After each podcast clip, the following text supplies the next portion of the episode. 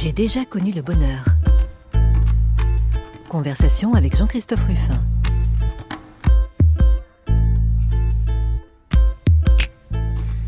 J'ai déjà connu le bonheur. Chaque dimanche, j'interroge un invité sur son parcours en essayant de comprendre quelle conception il se fait du bonheur, le sien et celui des autres, et peut-être aussi de savoir ce qui l'a rendu le plus heureux.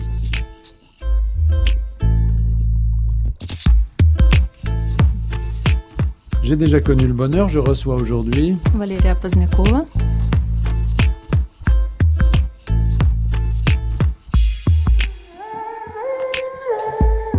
On parle beaucoup des migrants, comme d'un, c'est un terme très très vaste, très générique. Euh, en général, on donne des statistiques. Il y a même des professeurs qui ont fait faire des problèmes de maths pour savoir euh, combien euh, arrivaient euh, tous les euh, jours sur les îles, et cetera. Mais finalement, euh, voilà, qu'est-ce que c'est que la migration ? Qu'est-ce que c'est que être quelqu'un qui euh, fait soi-même ce parcours euh, et, et qui arrive euh, jusqu'en France ? Alors aujourd'hui, euh, Valeriya... Euh, est avec nous parce que vous êtes ce qu'on appelle un migrant.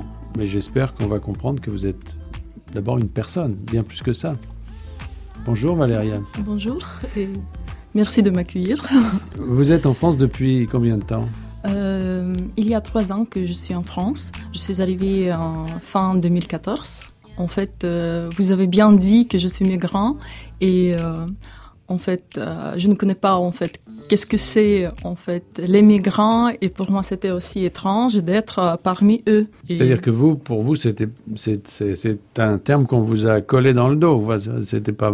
Oui, exactement. Vous venez de quel pays ? Je viens d'Ukraine et euh, je viens de l'Est d'Ukraine, je voudrais préciser. Et je suis en France à cause de la situation en Ukraine, à cause de la guerre.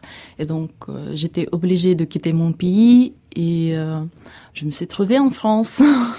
Vous venez donc de, de l'Est de l'Ukraine, donc c'est cette région qu'on appelle le Donbass, qui est vers la, la, la Russie, une région qui est une région aujourd'hui de guerre quand même. Hein. Euh, vous êtes né dans un village, dans une ville ? euh, C'est une ville qui s'appelle Lugansk. Euh, c'est une ville assez grande, euh, demi-million d'habitants. Et euh, je me souviens toujours euh, de ma ville, de ma vie et de mes amis. Votre famille est originaire de là-bas, vit là-bas. Vous êtes combien d'enfants vous étiez ? Ma famille, c'est quelques générations, on, on vivait là-bas et euh, j'ai un frère. Donc nous sommes, je dirais, nous sommes russes, nous sommes ukrainiennes parce que je suis moitié russe, moitié ukrainienne, si, si on va à l'origine. Alors vous avez vu que cette émission s'appelle « J'ai déjà connu le bonheur ». Est-ce que vous diriez que votre enfance, c'est la période, euh, c'est une période de bonheur ? C'est-à-dire, est-ce que vous avez été heureuse dans, dans cette période avant la guerre ? Oui, bien sûr. Aussi, euh, je pense beaucoup que nous gardons des souvenirs de, d'enfance exactement. Et maintenant, ce qui, m'est, ce qui m'aide, c'est de m'accrocher aux mes souvenirs. Parce que ici, je, j'essaie de trouver même chose. Encore les amis, par exemple, ou les endroits qui ressemblent aux endroits, aux endroits de, mes, de mon enfance. Et c'est, c'est bizarre, mais je trouve les mêmes endroits. Entre guillemets, parce que euh, je vis par exemple maintenant au premier étage, comme c'était en Ukraine, ou je vis aussi à côté d'un parc, comme c'était en Ukraine, et j'essaie de m'accrocher aux choses qui me plaisent. Voilà. Et quand est-ce que c'est fait le, le déclic pour vous, c'est-à-dire le, le moment où vous avez décidé que vous ne pouviez plus vivre comme ça et que vous deviez partir. Comment ça s'est fait ? Les, les événements très graves, ils sont venus, c'était fin deux mille treize et début deux mille quatorze. Et je ne pensais pas que je dois quitter ma région, ma maison. Et euh, quand des bombardements ils sont commencés, euh, j'ai dû quitter tout d'abord ma région, puis euh, euh, j'ai essayé de m'installer à d'autres régions. Mais c'est mal passé, donc j'ai pris la décision de quitter l'Ukraine. Et euh, en fait, j'ai jamais pensé que quand je quitte ma région, je quitte l'Ukraine. Parce que j'ai pris avec moi une valise pour deux mois avec des vêtements d'été, imaginez-vous, et je me suis trouvée en France, c'était mois d'août. Puis pour septembre, octobre, ça va, mais après, il fallait penser même quoi porter. Oui. En pratique, d'une façon pratique. Vraiment concrète. Bon, vous avez vu la guerre arriver, si je puis dire. Les événements se sont déroulés comme ça avant que ça prenne un, un aspect militaire. Vous le sentiez quand même, que c'était tendu, dangereux. Oui, bien sûr, c'était tendu. Il y avait beaucoup de manifestations dans la ville et euh, j'ai participé aussi aux manifestations. Et après, il est apparu qu'il y a beaucoup d'armes dans la ville. Et puis, donc, euh, ils ont commencé des, des actions militaires, je, je dirais des actions militaires. Et euh, donc, on était à la maison souvent. Et puis, euh, pour vivre comme ça, c'est vraiment difficile pour... Euh, survivre et pour euh, rester en fait euh, vivant. C'est-à-dire que vous étiez menacé directement, vous étiez frappé directement, votre quartier, votre maison, oui. euh, votre famille, ou bien c'est, c'est parce que la situation générale était... Oui, c'était ma ville, c'était ma, euh, mon quartier et aussi nous-mêmes, exactement, parce que c'est, euh, ça touchait moi-même. Et puis Pourquoi aussi... Parce que vous aviez un rôle politique, vous aviez un engagement particulier ? Oui, c'est ça ce que je voudrais dire, en fait, parce qu'il y avait des parcours euh, politiques et engagements euh, pour les mani- manifestations, et cetera aussi. Et comme je travaillais dans une maison d'édition aussi, on a publié des journaux. Et donc voilà, c'était assez difficile de travailler dans... dans l'ambiance de la guerre et quand euh, vous n'avez pas de gouvernement ukrainien et puis vous avez un gouvernement qui euh, on peut pas dire que c'est un gouvernement. Et à ce moment-là, la décision de partir, bon, elle se fait d'emblée tout de suite euh, vers l'étranger en se disant je vais quitter non, ou bien Non non non. Euh, en fait, tout d'abord, euh, j'ai dû penser de ma vie, comment comment en fait rester vivante. C'était seul objectif pour moi, comment si des gens me tuent, donc euh, c'est pas très bon avenir pour moi. Et euh, j'ai dû quitter la ville à cause de ça. Et j'avais beaucoup de, d'obstacles en fait pour quitter ma ville parce qu'il n'y avait pas de transport, il y avait beaucoup de vérifications, beaucoup de postes pour passer. C'est, la ville aussi, était encerclée. C'est vraiment dur. Mmh. Ah oui, et euh, j'étais. Euh, euh, j'ai quitté ma ville toute seule et puis c'est ma famille qui a quitté la région. Et votre famille est partie avec vous ou elle est restée non, là-bas ? Non, non, non. Elle, ma famille elle est partie après moi. Et, mais euh, nous étions séparés. Nous étions séparés. Alors, comment on part d'un, d'un pays comme ça en guerre ? Comment on part ? On prend un billet d'avion et on s'en va ? oh, oh là là ! En fait, il y avait, il y avait une, une piste. Parce que, ah, euh, tout d'abord, je voudrais dire que... À cause de bombardements, à cause de euh, tous les, tous les actions, et cetera, le transport... a été arrêté. Donc, il n'y avait pas de bus, il n'y avait pas de, de train, si vous voulez, et il n'y avait pas de possibilité de sortir en voiture. De la ville. De la ville, parce qu'elle était encerclée. Il fallait tout d'abord sortir des postes, et avec beaucoup de vérifications, et des gens pouvaient vous arrêter de deux côtés, je voudrais dire deux côtés, soit c'est, c'est la République... Euh, de Lugansk, puis République de Don, euh, Donetsk, et puis gouvernement ça, ukrainien. C'est les pro-russes, là. Les pro-russes, mmh. on, on dirait les pro-russes. Mmh. Donc, il fallait, il fallait passer tout ça. Et euh, encore, comme il n'y avait pas de chemin pour le faire, donc c'était des barricades. Et puis, il y avait une piste qui s'appelait la piste de la vie. Et que par cette piste, des gens, ils pouvaient sortir. Et c'était vraiment dur parce qu'il n'y avait pas... De, c'est pas une route, c'est pas un autoroute, une autoroute. Et là, il y a un mot qu'on entend beaucoup quand on parle des migrants, Valeriya, euh, c'est les passeurs. Euh, est-ce que vous avez été en contact, par exemple, pour ce genre de choses, euh, ce genre d'affaires ? Est-ce qu'il y a des gens qui vous demandent de l'argent ? Est-ce que comment ça se passe ? Ou est-ce qu'on se débrouille tout seul ? Comment comment ça se passe ? Par exemple, cette route de la vie, là, comment, ah, oui. pour l'emprunter, il faut payer quelqu'un, il faut, il faut prendre euh, simplement les risques. Si vous n'avez pas de, de transport, oui, bien sûr, il faut payer quelqu'un et des gens profitent de le faire. Ils demandent beaucoup plus d'argent et puis aussi, euh, ils proposent, oui, ils proposent de vous guider, si vous voulez. Et euh, c'est, c'était aussi dur, euh, c'est pas que l'argent parce que c'est vraiment... Euh, dangereux pour la vie parce que il y a des, des soldats qui peuvent vous attaquer tout simplement et donc il faut se sécuriser des gens qui demandent l'argent, il faut se sécuriser aussi euh, des gens qui vous attaquent. Et donc, et vous, vous, étiez, vous avez fait ce chemin seul ou vous étiez avec d'autres personnes? Pour euh, ce, euh, ce chemin-là, je parle de ma famille. Et moi-même, euh, j'ai quitté en train, en train, parce que c'était presque dernier jour de circulation des trains. D'accord. Parce que des Parti chemins bon fer, oui, parce que des chemins fer, ils ont été attaqués aussi. Il y avait des trous, en fait, à cause des bombes, et cetera. Et même pendant, pendant le trajet, euh, le train passe très, très lentement pour éviter ce genre de choses. Mmh. Et toute la nuit, il fallait, en fait, de rester et d'attendre. Est-ce que tu peux survivre ou pas? Est-ce que tu arrives au point ou pas?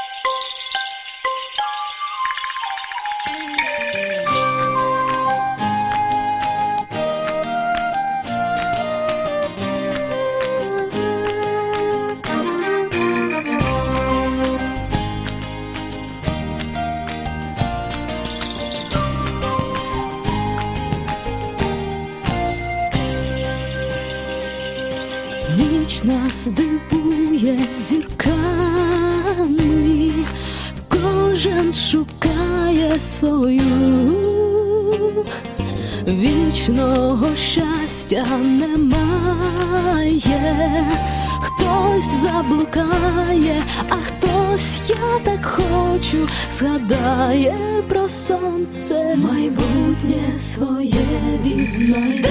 Він мій день, де мій світанок, де сонце зійде, де мій прийде і розповість мені відповідь, де на всі питання мої.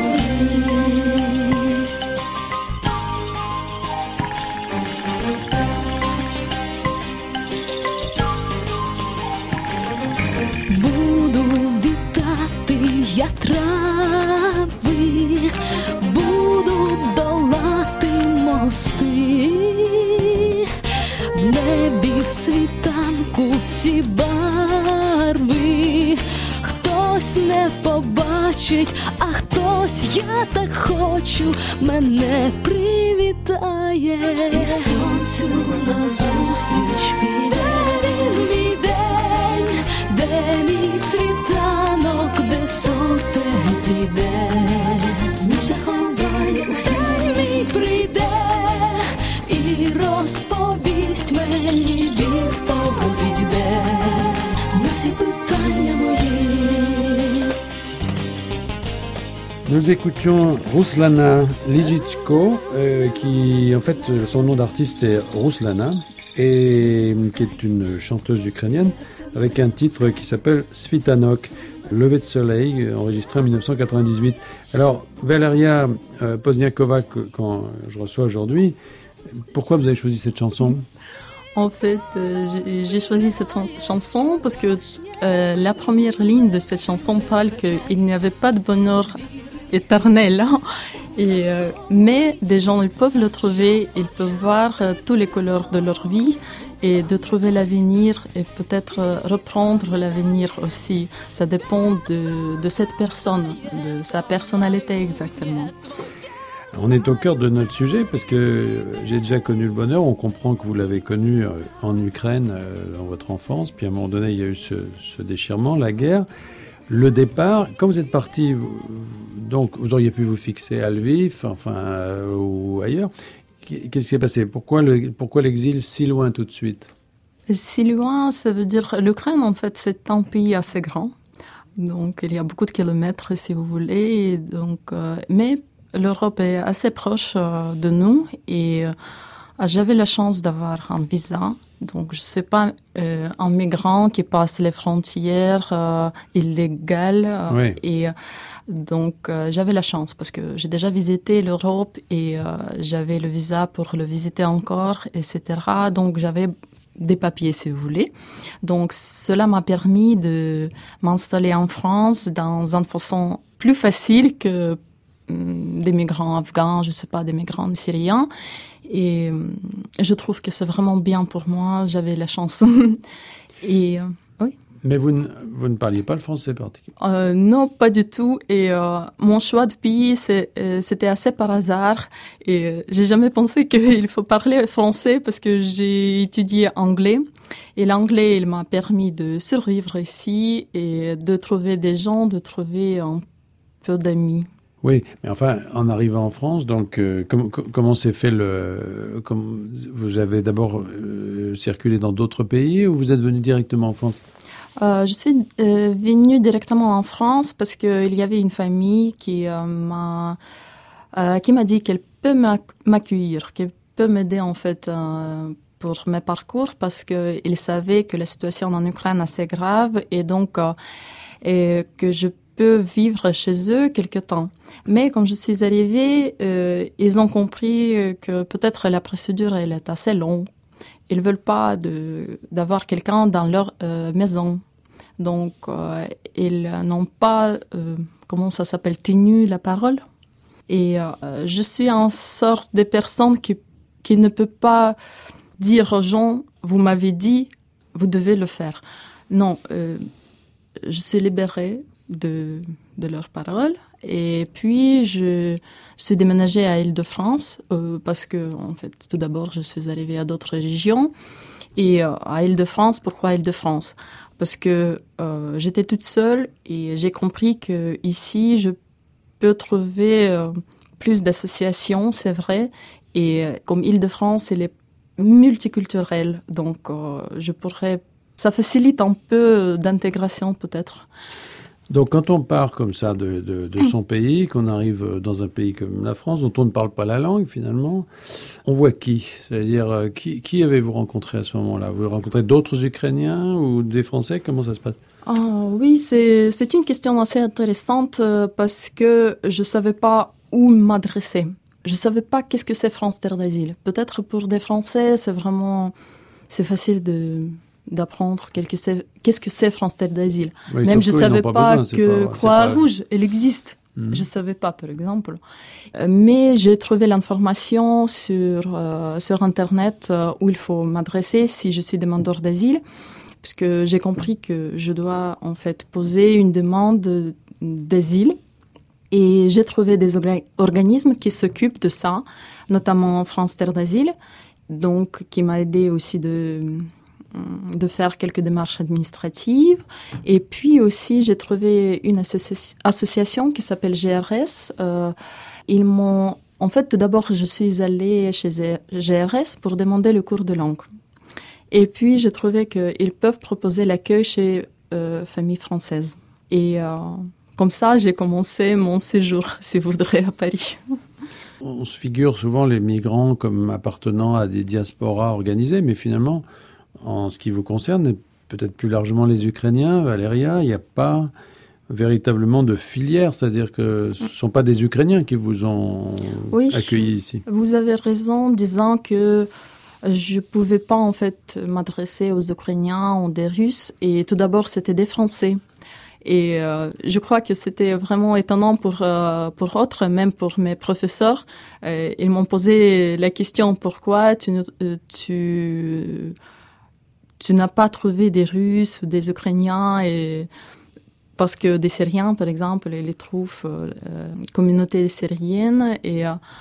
Mais pour moi, ce n'était pas le cas. Et euh, je suis vraiment très contente qu'au début de mon séjour, euh, j'ai trouvé des Français qui, qui m'aidaient. Des Français parce que famille euh, d'accueil, ils m'ont aidé beaucoup pour m'intégrer, pour euh, voir euh, qu'est-ce que c'est la façon de, de vivre à euh, la française, si vous voulez, et aussi de parler la langue. Et ces Français, euh, qui est-ce qui vous les a fait connaître? Ce sont les associations? C'est France Terre d'Asile qui vous a, qui vous a présenté euh, euh, Ça, c'était en fait parce que, tout d'abord, euh, il, il faut le dire peut-être, euh, parce que quelques jours, j'étais euh, dans, dans la rue et puis c'était C A O, donc Samu Social, qui, qu'il fallait appeler pour avoir une place. Et de, donc, des gens que j'ai trouvés là-bas, et on parle entre nous, des migrants. Et parce que, oui, peuvent... on, jusqu'à présent, ouais. Là, dans cette conversation, vous avez été très pudique, vous n'avez pas parlé vraiment des, des difficultés de façon... j'allais dire, euh, vous en parlez avec beaucoup de distance, mais mm-hmm. en fait, euh, voilà, vous êtes parti sans argent et vous avez, à un moment donné, euh, été obligé de rester dans la rue, quand même. Oui, oui, j'étais, j'étais sans ressources et aussi quand... Vous n'aviez pas par- du tout emporté d'argent en partant? Vous aviez... euh, j'ai, j'ai apporté l'argent, mais c'était peu parce que, euh, premièrement, j'ai donné l'argent à ma famille pour qu'elles peuvent euh, vivre et deuxièmement, que ma carte était bloquée, ça se passe aussi. Et à cause de tous les événements, parce que je suis une personne déplacée, parce que je viens de Donbass, et cetera. Donc, euh, si vous voulez, le gouvernement ne traite pas les cas comme ça. Et donc, je me suis trouvée sans l'argent. Mais j'ai compté que j'ai une somme que je peux, comment dire, pour que je puisse vivre. Mais c'est passé pas comme ça. Et donc, euh, les migrants, les Français, tout, tout d'abord, c'est, ce sont des asso- associations qui, qui j'ai trouvées. Et puis, les migrants aussi, euh, j'ai trouvé beaucoup de migrants. Euh, j'ai trouvé aussi, pour moi, c'était intéressant de voir les gens d'autres cultures. Parce que peut-être vous êtes habitués et moi, non. Pour voir euh, beaucoup, beaucoup, beaucoup des gens migrants et des gens qui viennent de, d'autres pays.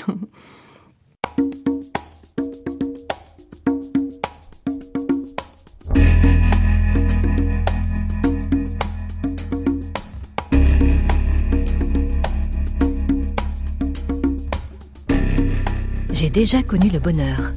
Jean-Christophe Rufin, sur France Culture. Je suis bien arrivé, je sens que je dérange. À cette lueur étrange qui fait vos yeux briller. Je suis bien arrivé, c'est une telle évidence. Vous me rêviez, je pense, me voilà tout entier. J'étais un étranger désirant un peu d'eau. J'ai frappé à la porte, elle est restée fermée. Je suis entré par ruse et par nécessité. Faut-il que je m'excuse? Je suis bien arrivé, j'entends hurler la chienne. Le temps est à la haine, la mèche est allumée. Je suis bien arrivé, c'est une histoire ancienne. Ceux qui sont dans la place n'en veulent pas bouger. Je suis bien arrivé, la route a été longue. Les vents étaient contraires, il m'a fallu ramper. Je suis bien arrivé, vous verrez sous mes ongles, il y a des plumes d'ange, il y a du sang séché. Vous viviez à l'écart, figé dans la poussière, mais rien n'est éternel, la vie vous a trouvé. Je suis bien arrivé, savourer le malaise. Toujours avec euh, Valeriya Pozdnyakova. Valeriya, vous, vous êtes pudique et vous ne dites pas les choses euh, facilement, mais je voudrais quand même que vous, vous parliez de ces moments difficiles, parce que je ne voudrais pas que les auditeurs pensent que, voilà, euh, migrants, voilà, c'est, c'est facile, on se balade. Il euh, y a eu quand même un moment, des choses dures, des, des, des dangers aussi.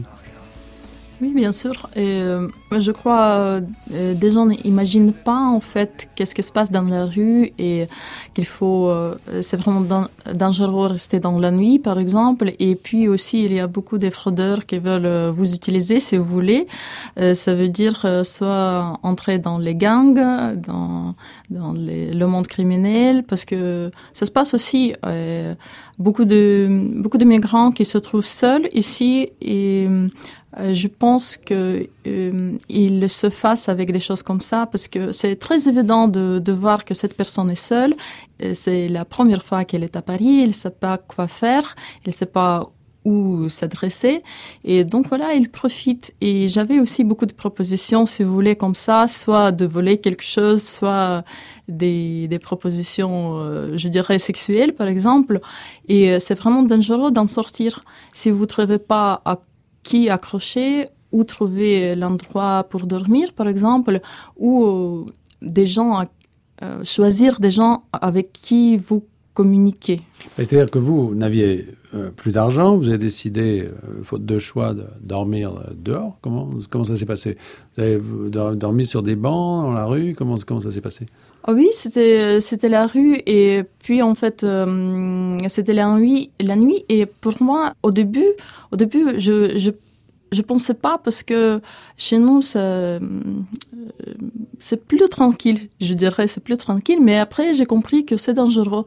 Et euh, puis, à France Terre d'Asile, ils m'ont dit que je peux appeler à Samu Social pour euh, demander une place, et cetera, et cetera. Mais comme euh, vous savez peut-être euh, qu'il faut appeler quelques heures pour avoir une place. Et c'est, c'est rare pour avoir une place. Et normalement, ils vous disent que Ils vous disent qu'il n'y a pas de, il n'y a pas de place et vous restez, vous restez dans la rue. Et donc, euh, j'étais hébergée à, après euh, chez Mission de, de la Charité. Ce sont des sœurs de la Charité. Là-bas, donc, euh, j'ai trouvé beaucoup de femmes comme moi qui aussi dans la rue. Et, donc, en tout, vous êtes ouais. restée combien de temps dans la rue, en fait? Dans la rue, comme, je, comme j'ai dit, c'était vraiment quelques jours. J'étais chanceuse, si vous voulez, mais c'est pas le cas. Pour moi, c'était vraiment la chance. Je sais que des gens, ils se trouvent dans la rue pendant les mois, des périodes d'hiver, et c'est vraiment dur. Alors, ce milieu associatif, ces associations donc, que vous avez, que vous avez rencontrées, euh, bon, maintenant, vous les connaissez bien. Vous avez euh, trouvé des associations... Euh, Euh, qui se sont euh, occupés de vos logés, qui sont occupés aussi de vos papiers, peut-être. Pour apprendre le français, par exemple, comment ça se passe? Pour français, parce que j'ai compris que si je me trouve en France, il faut parler, parler français. Anglais, c'est bien, mais pour communiquer, vraiment, c'est assez, assez difficile. Même, je me suis sentie isolée à cause de ce fait que je ne parle pas français. Et euh, j'ai trouvé G R S, comme j'ai dit, et ils m'ont donné le cours. Mais puis, je voulais aussi le cours de français intensif, parce que je suis très demandante, si vous voulez. Et euh, je savais si il faut accélérer, voilà. Il faut accélérer. Et euh, j'ai trouvé l'association Pierre Claver. Et là-bas, j'étais inscrite. Je ne savais pas qu'est-ce que c'est, qu'est-ce qu'ils peuvent me proposer comme le cours, mais je savais que ça sera chaque jour, quelques heures. C'est pas que le cours, il y a aussi beaucoup d'activités, il faut s'engager, donc il faut vraiment plonger dans la vie de cette as- association. Donc je rappelle, Valéria, oui. qu'il y a deux ans, vous ne parliez pas français du tout. Trois ans. Trois ans, oui, trois ans. Et j'ai appris, je crois que c'était... Pendant deux mille quinze, oui, j'ai passé l'examen de B un, c'est le niveau intermédiaire. Et puis, avec l'association aussi d'autres examens pour augmenter mon niveau de français. Donc, euh, voilà. Comme c'était l'objectif pour vivre, pour euh, rencontrer des gens, pour m'intégrer. Et je n'avais pas de chemin pour euh, revenir. Ce milieu des, des migrants que vous avez côtoyé dans, dans toutes les circonstances, parce qu'aussi bien dans la rue que dans les associations, euh, vous le définiriez comment? C'est un milieu euh, violent, c'est un milieu euh, accueillant, c'est, vous avez, vous êtes fait des amis là, dans ce milieu aujourd'hui? C'est très intéressant parce que souvent je pense de ça.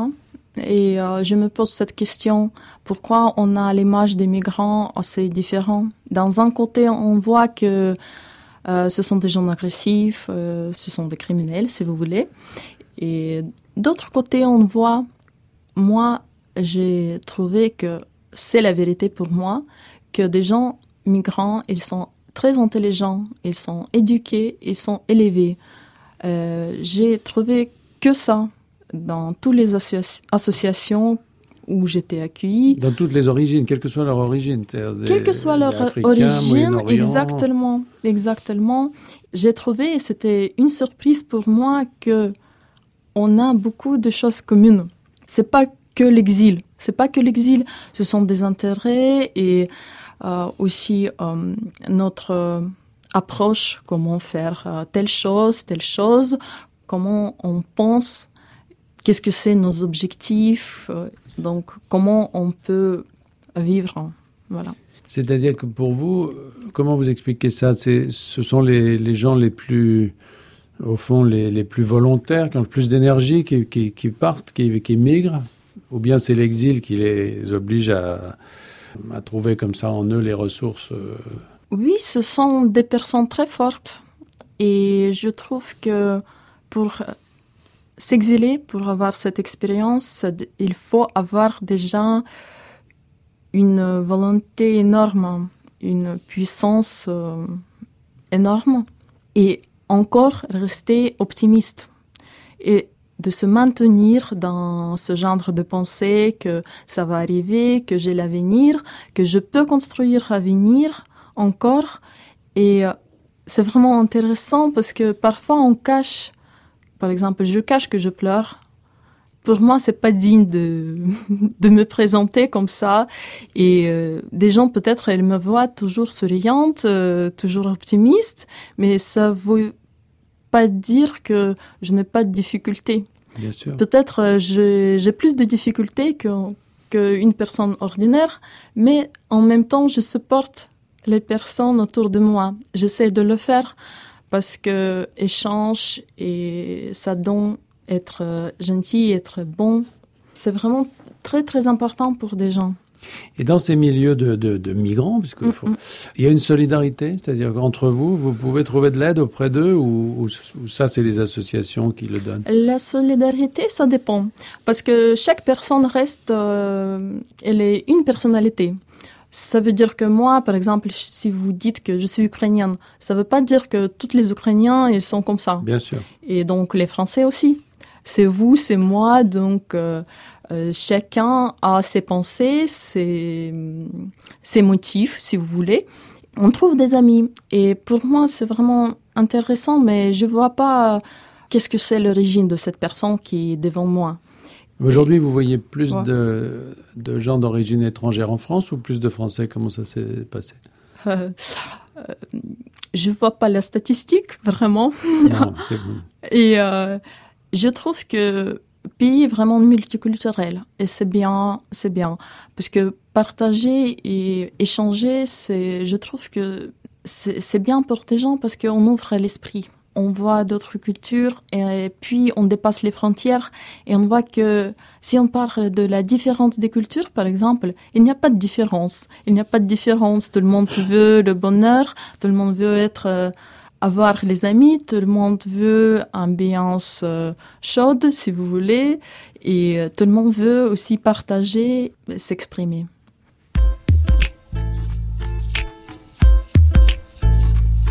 J'ai déjà connu le bonheur. Jean-Christophe Rufin, sur France Culture.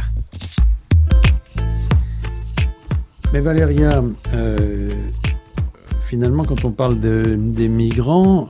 Bon, il y a cette notion d'exil, de mouvement, mais est-ce que les conditions sont remplies aujourd'hui pour que euh, ce mouvement s'arrête en France? C'est-à-dire, est-ce que les gens ont envie de se fixer? On parle toujours de Calais avec ces gens qui veulent, ces migrants qui veulent partir en Angleterre ou aux États-Unis. Mm-hmm. Ça veut dire quoi? Ça veut dire que la France n'est qu'une zone de passage ou bien on peut quand même ici faire sa vie, refaire sa vie et retrouver une forme de bonheur dans ce pays? Hum, je voudrais dire que parfois on a l'image aussi que des gens veulent entrer en France et rester ici parce que c'est bien, c'est, c'est un beau pays, il y a beaucoup de possibilités et, et il y a un système social qui aide des gens, mais c'est pas tout à fait vrai parce que des gens arrivent ici et ils savent pas qu'est-ce que c'est la France et je savais pas par exemple qu'est-ce que la France peut me proposer. Je cherchais que la terre qui peut être sûre pour moi. Et puis, c'est la France qui m'a donné l'image euh, que je peux rester ici, parce que j'ai ressenti la maison encore. Et c'était vraiment dur au début d'avoir l'impression que je suis déracinée. Et je n'avais pas des choses qui me plaisent ici, si vous voulez. Mais on ne parle pas de ça. On pense que la France, c'est cool. Il faut rester ici. Euh, je crois que des Français, ils pensent comme ça parce que quand... Vous pensez que les Français croient que les migrants viennent oui, pour le plaisir, quoi. Oui, pour ça. le pr- plaisir euh, et, et que des migrants profitent ici, mais c'est pas vrai parce que au début, ils peuvent voir que les policiers, que euh, les accueils euh, dans oui, les conditions assez difficiles. Hum. Et aussi, euh, ils ne savent pas la culture. Et j'avais, en fait, j'avais des amis qui m'ont dit toujours « Pourquoi je dois rester en France ? Je voudrais quitter la France, mais je suis obligée de rester ici pendant ma procédure. » Parce que c'est le premier pays, par exemple, et j'ai déjà posé ma demande, et cetera. Mais ils ne savaient pas comment ils peuvent s'installer ici. Pourquoi ils doivent s'installer ici ? Même ils ne savaient pas où aller.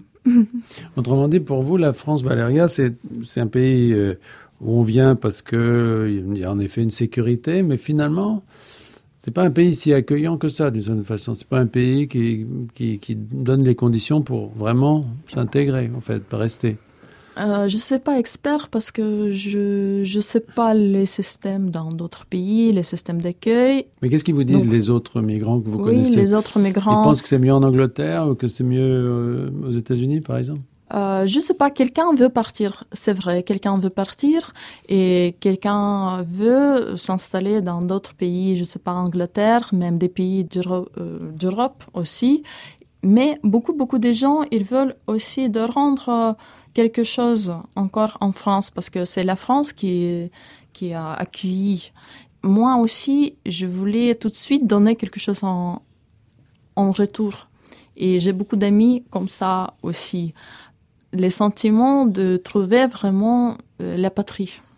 En même temps, quand le statut de réfugié vous est donné, si vous faites un dossier et que vous recevez le statut de réfugié, il y a quand même un paradoxe. Vous ne pouvez pas travailler, par exemple. C'est difficile.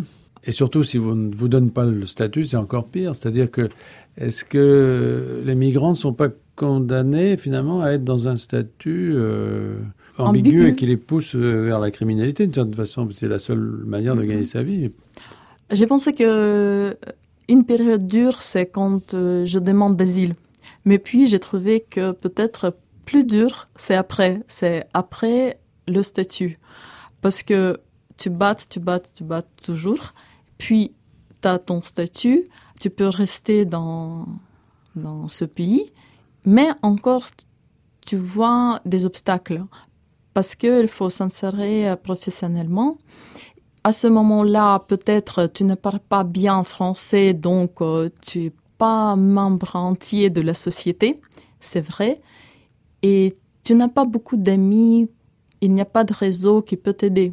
Euh, donc, il y a encore un combat qu'il faut encore dépasser, traverser et euh, faire beaucoup d'efforts. Et donc, au-delà de, de, cette, de ces questions personnelles, j'allais dire de, de vie, de survie, euh, vous, vous avez choisi, Valériya, aussi de vous engager dans les associations qui vous ont aidé. C'est-à-dire que, par exemple, l'association Pierre Claver, qui est... Euh, animé en particulier par euh, Ayam Sureau, François Sureau. Vous en avez été bénéficiaire de cette manière en apprenant le français grâce à eux, mais maintenant vous, vous participez aussi à la vie de cette association. Bien sûr. Euh, chaque fois quand je retourne, euh, euh, pour moi c'est une maison. C'est vraiment l'impression que je rentre dans, dans ma mais- maison. Et euh, je vois des amis, je vois tout le monde et... Euh, ne peut pas quitter l'association, si vous voulez. Il faut pas... Euh...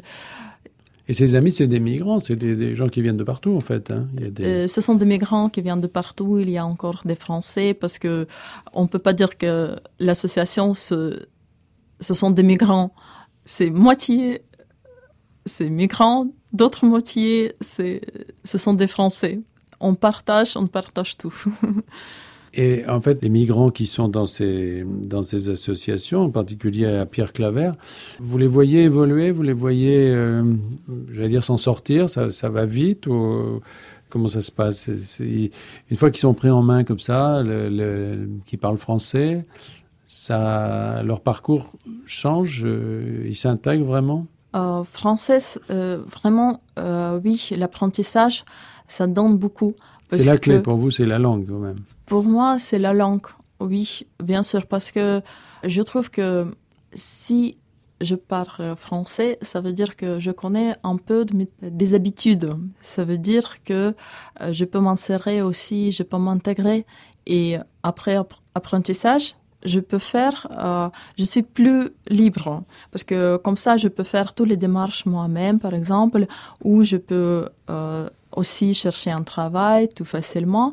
Et encore, euh, pour dire que ça porte beaucoup aux gens, on voit que pendant nos cours, c'est pas que la langue, on fait des échanges et on voit que nos habitudes se changent aussi à la manière française et des gens apprennent comment vivre. Par exemple, ils deviennent plus ouverts, ils peuvent euh, apprendre aussi d'autres choses dans leur vie, ils peuvent, ils peuvent enrichir leur vie et vraiment, vraiment je, je crois que la vie dans l'association, ça change beaucoup de côté de, de nos vies, de nos habitudes, de nos pensées. Et euh, on apprend aussi beaucoup d'idées, beaucoup de concepts. Pour moi, ça donne beaucoup parce que j'ai trouvé, par exemple, que c'est, c'était la première fois que euh, j'ai commencé de penser qu'est-ce que c'est bénévolat, par exemple. Euh, je ne savais pas qu'est-ce que c'est. Et je trouve que ce système euh, en France, c'est vraiment très, très, très bien. Et aussi, qu'est-ce que c'est la laïcité, par exemple? Pour moi, ce sont des, des notions que je ne savais pas. Et justement, quel, quel regard euh, vous portez, Valeriya? Maintenant, vous êtes dans ce pays depuis euh, plusieurs années. Que, quel regard vous, vous portez sur, sur, sur la France? Vous pensez que c'est un pays euh, en crise, c'est un pays qui éclate, c'est un pays euh, qui continue d'offrir un modèle pour, pour le monde, pour l'extérieur? Pour moi, c'est toujours euh, très difficile parce que je, j'essaie de l- réfléchir en, encore à euh, qu'est-ce que c'est la France. C'est pas très évident de, de répondre à, à cette question. Je sais, c'est difficile. Et c'est difficile, mais pour moi, c'est très intéressant aussi parce que je pense et je, je vois toujours comment la France, elle trouve les moyens pour euh, intégrer le passé et comment faire l'avenir. Pour moi, c'est très intéressant et c'est vraiment un mystère. Pour moi, c'est un mystère de trouver encore les moyens de se développer et euh, voilà. Merci Valeriya pour ce témoignage. Et puis, euh, puisque c'est une émission qui est consacrée au bonheur, bah, j'espère que vous allez le trouver en France et, et dans votre vie. En tout cas, vous nous en avez donné beaucoup dans cet entretien. Et je rappelle... Euh, Donc, le rôle de ces associations, en particulier celle que nous avons citée, l'association Pierre Claver, qui est située dans le, à Paris. Euh, Pierre Claver, c'est le nom d'un jésuite et c'est une association très active euh, à la fois pour l'enseignement de la langue, mais aussi la, euh, donner aux, aux migrants une, une, des notions sur la, la civilisation française, tout ce qui peut les, tout ce qui peut les aider à, à s'intégrer. Et donc, euh, ben, je, Sans, sans faire euh, de promotion particulière de cette association, je voudrais quand même dire qu'elle a, qu'elle a besoin de soutien, de votre aide, et que si euh, votre témoignage contribue à la faire connaître, eh bien, tant mieux, parce qu'à mon sens, elle est très utile. Merci Valeriya. Merci à vous.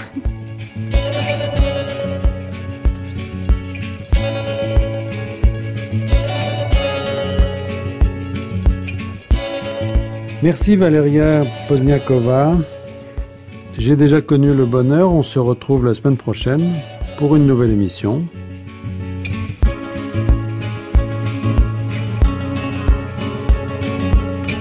Vous pouvez nous réécouter sur le site de France Culture ou sur l'application Radio France Podcast.